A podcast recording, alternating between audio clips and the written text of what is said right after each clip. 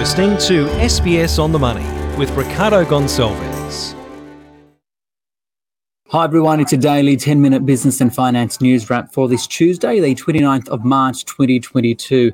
Later, we'll check in on the markets with Robert Telefsky from Activus Investment Advisors, but first to women and economics. A new Reserve Bank survey has found a confidence gap between girls and boys studying economics, which may be leading to a diversity problem in the profession. In fact, boys outnumber girls in Year 12 economics two to one. So, how do you fix it? Well, one way is to showcase female success stories in economics. And for more, I spoke earlier with Leonora Risse. She is a senior lecturer of economics at RMIT. Leonora, first of all, why is the economics discipline so important? Well, hi, Ricardo. Thanks for having me. This is a key question. Economics is actually related to so many parts of our lives and so many decisions that are made by government. So, if we have an understanding about economics and we have more people studying economics, it, it equips us to be able to make sense of government decision making to be able to make sense of the news when we hear about interest rates, inflation, the budget, to be able to differentiate between what's political spin and what is factual reality. So, equipping people with economic knowledge is important to make them an, an informed citizen and participant in, in our, our society. And on top of that, uh, economics plays an important role in, in all government decision making, uh, in the way that businesses operate and, and the way that people make everyday decisions. People think economics is about money and finance and profit, but actually, economics is about understanding how governments and businesses and everyday people make decisions to optimize well-being. So, why do you think there is such low uh, participation of women in economics compared to men? Economics is similar to many other fields like science, like engineering, where traditionally it has been a male dominated field. And even if there were females in the field, often their contributions were dismissed or overshadowed. And so we carry that history with us. And it also means that if you're a female in the field, when you look around, you see predominantly more men and more men being elevated into positions of leadership. And so it can convey a sense that you don't really belong, that you are in the minority. And that can influence students' decisions whether or not to stay in economics uh, or to go off into another field. The RBA recently released a report that says there is a confidence gap between young women and young men in that they both generally know their stuff, but girls aren't as confident. So it stops them from taking on further study in the field or getting into the industry. What do you think? When we're talking about confidence, it's a tricky topic because women aren't just naturally born with less confidence. It's a reflection of the environment that we find ourselves in. And so, if female students are reporting lower confidence than their male students, this is an indication that the, the environment, the culture, the way that girls are being treated compared to their male counterparts is different. And so it, it can lead to women starting to doubt themselves when they feel like they are in a minority. Okay, so how do we fix it? The RBA in its latest report has suggested three key things. For example, more female teachers, more visible female mentors, and more involvement by the likes of organisations like the RBA within schools. But what, what do you think? So, the one thing you don't want to do is tell girls to be more confident because that's not the problem here. The problem is the overall way that, that we teach and we deliver economics and, and the culture of economics. Do we, do we teach economics in a way that is meaningful and purposeful for students. What we know from the next generation coming through is they're looking for fields of studies and careers where they can make a difference in the real world and to tackle some real world issues such as climate change, poverty, inequality. And economics actually offers the tools to be able to contribute to those real world problems and to solve those real world problems, but we don't do a very good job of selling it. In comparison, if you look at STEM, for instance, and healthcare, they've done a great job of inviting more females into those fields because they've drawn the connection between the field of study and the practical usefulness. So part of encouraging and supporting not just more women, but just a more diverse range of people into the economics profession is about the way that we communicate what economics is about. And I, I agree that going in, going into schools and, and connecting students to real world economists is part of that so that they can see a human face and, and a story um, behind what economics is about. Leonora Risse there. She's uh, a senior lecturer of economics at RMIT. And next I spoke with Jo Masters. She's the new chief economist at fund manager Barrenjoey. And I first asked her what inspired her to get into the economics field. So I studied economics at school.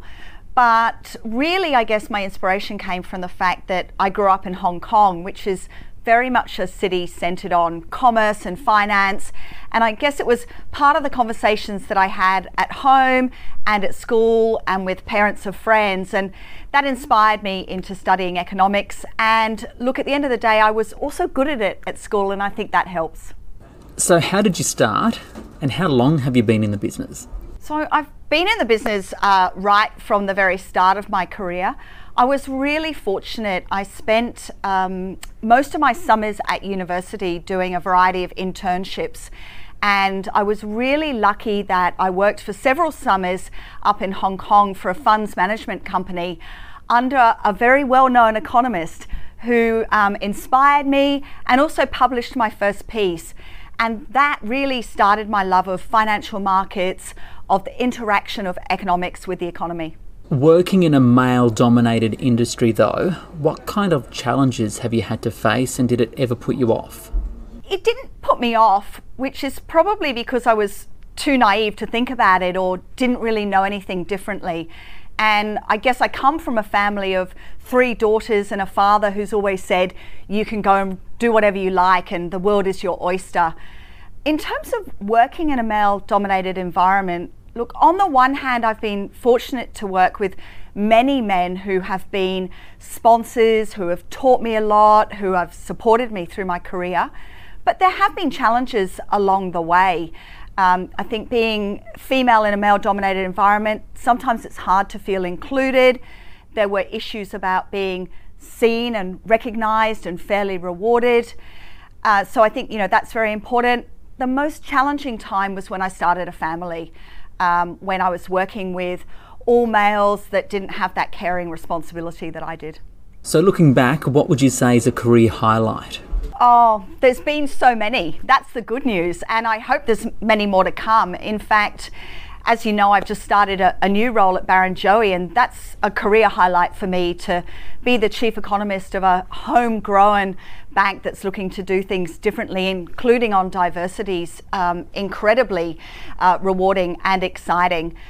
Along the way, though, broadly, look, I guess the highlight's been around I realised that economics can make a difference. It is the policy levers that you pull to change the world that we live in, to make the world hopefully better for my children and young and new Australians more broadly. And that's a great honour, and it's something that keeps me very passionate about my job.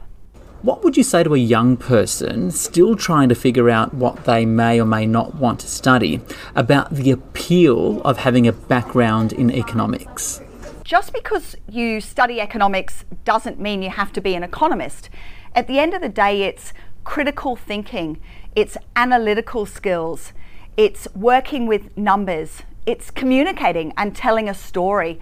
And all of those skills are really applicable to many jobs that we have in our world and many of the jobs of the future, those that won't get automated. I would also make the comment that when we think about economists, I think there's quite a stereotyped view of what an economist does or looks like, and that's just simply not the case. Uh, we know that there are economists like myself that work in consulting or financial markets, But there are also economists that focus on health, that focus on infrastructure, that focus on the housing market. So it really is an occupation that can take you into any part of the economy and into just about any professional career.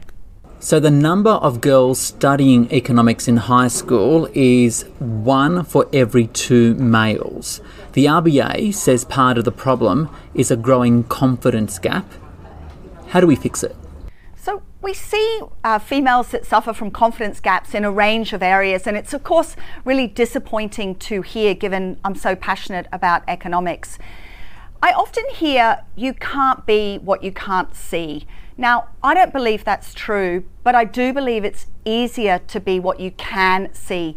And so I think showcasing the range of female economists and economists from varied backgrounds uh, is really, really important, not just in terms of what an economist does, but as I said, that wide range of jobs that economics can feed into.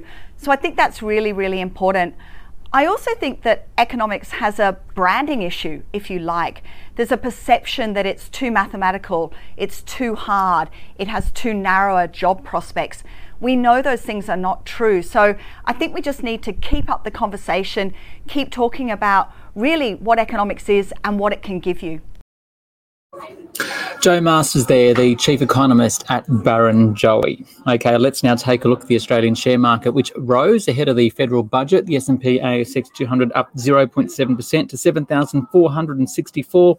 Earlier, I spoke with Robert Telefsky. He is the founder at Activus Investment Advisors. So Australian shares remained in positive territory today with the tech sector driving returns mainly, and after taking some lead from the US overnight, with markets up a third of a percent.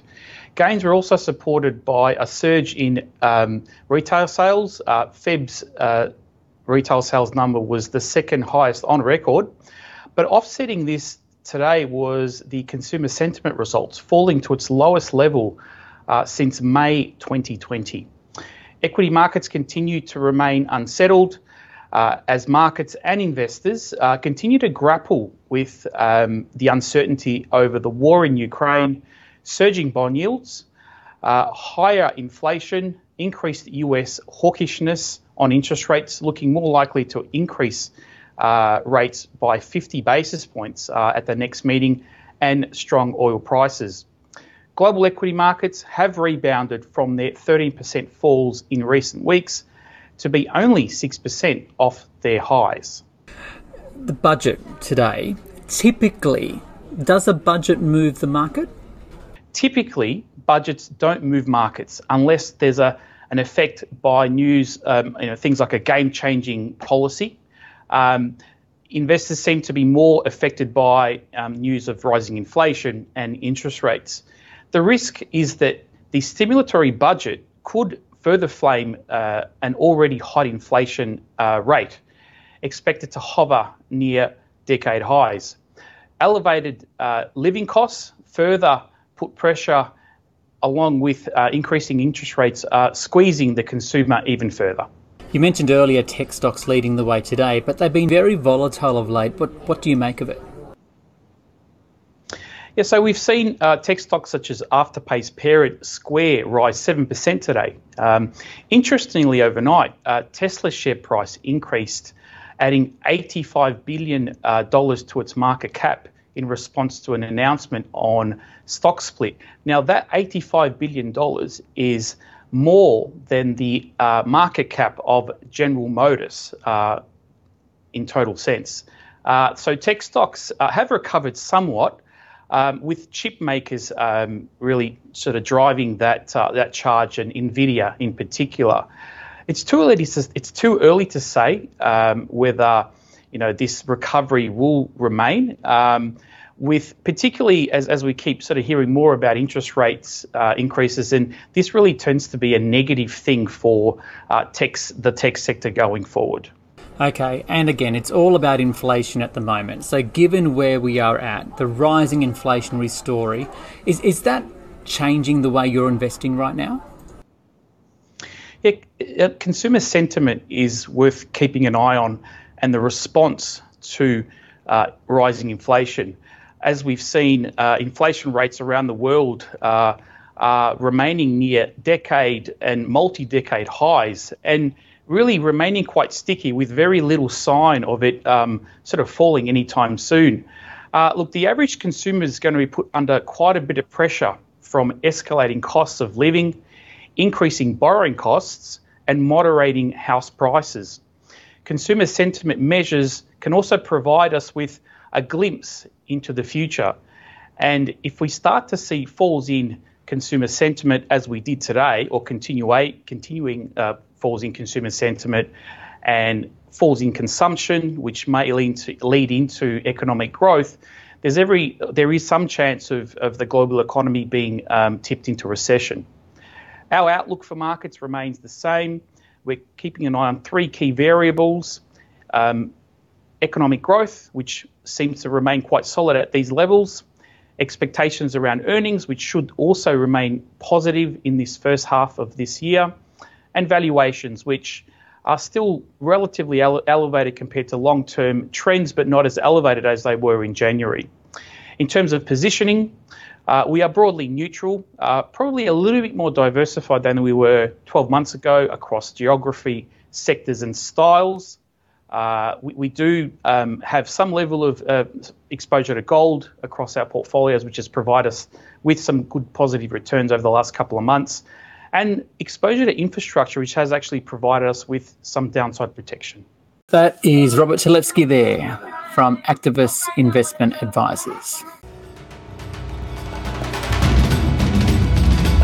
This SBS On the Money podcast is provided for informational purposes only The content on this podcast should not be understood as constituting advice or a recommendation. It is not personal advice and does not consider your personal circumstances or objectives. You should contact a licensed professional before making any financial decision.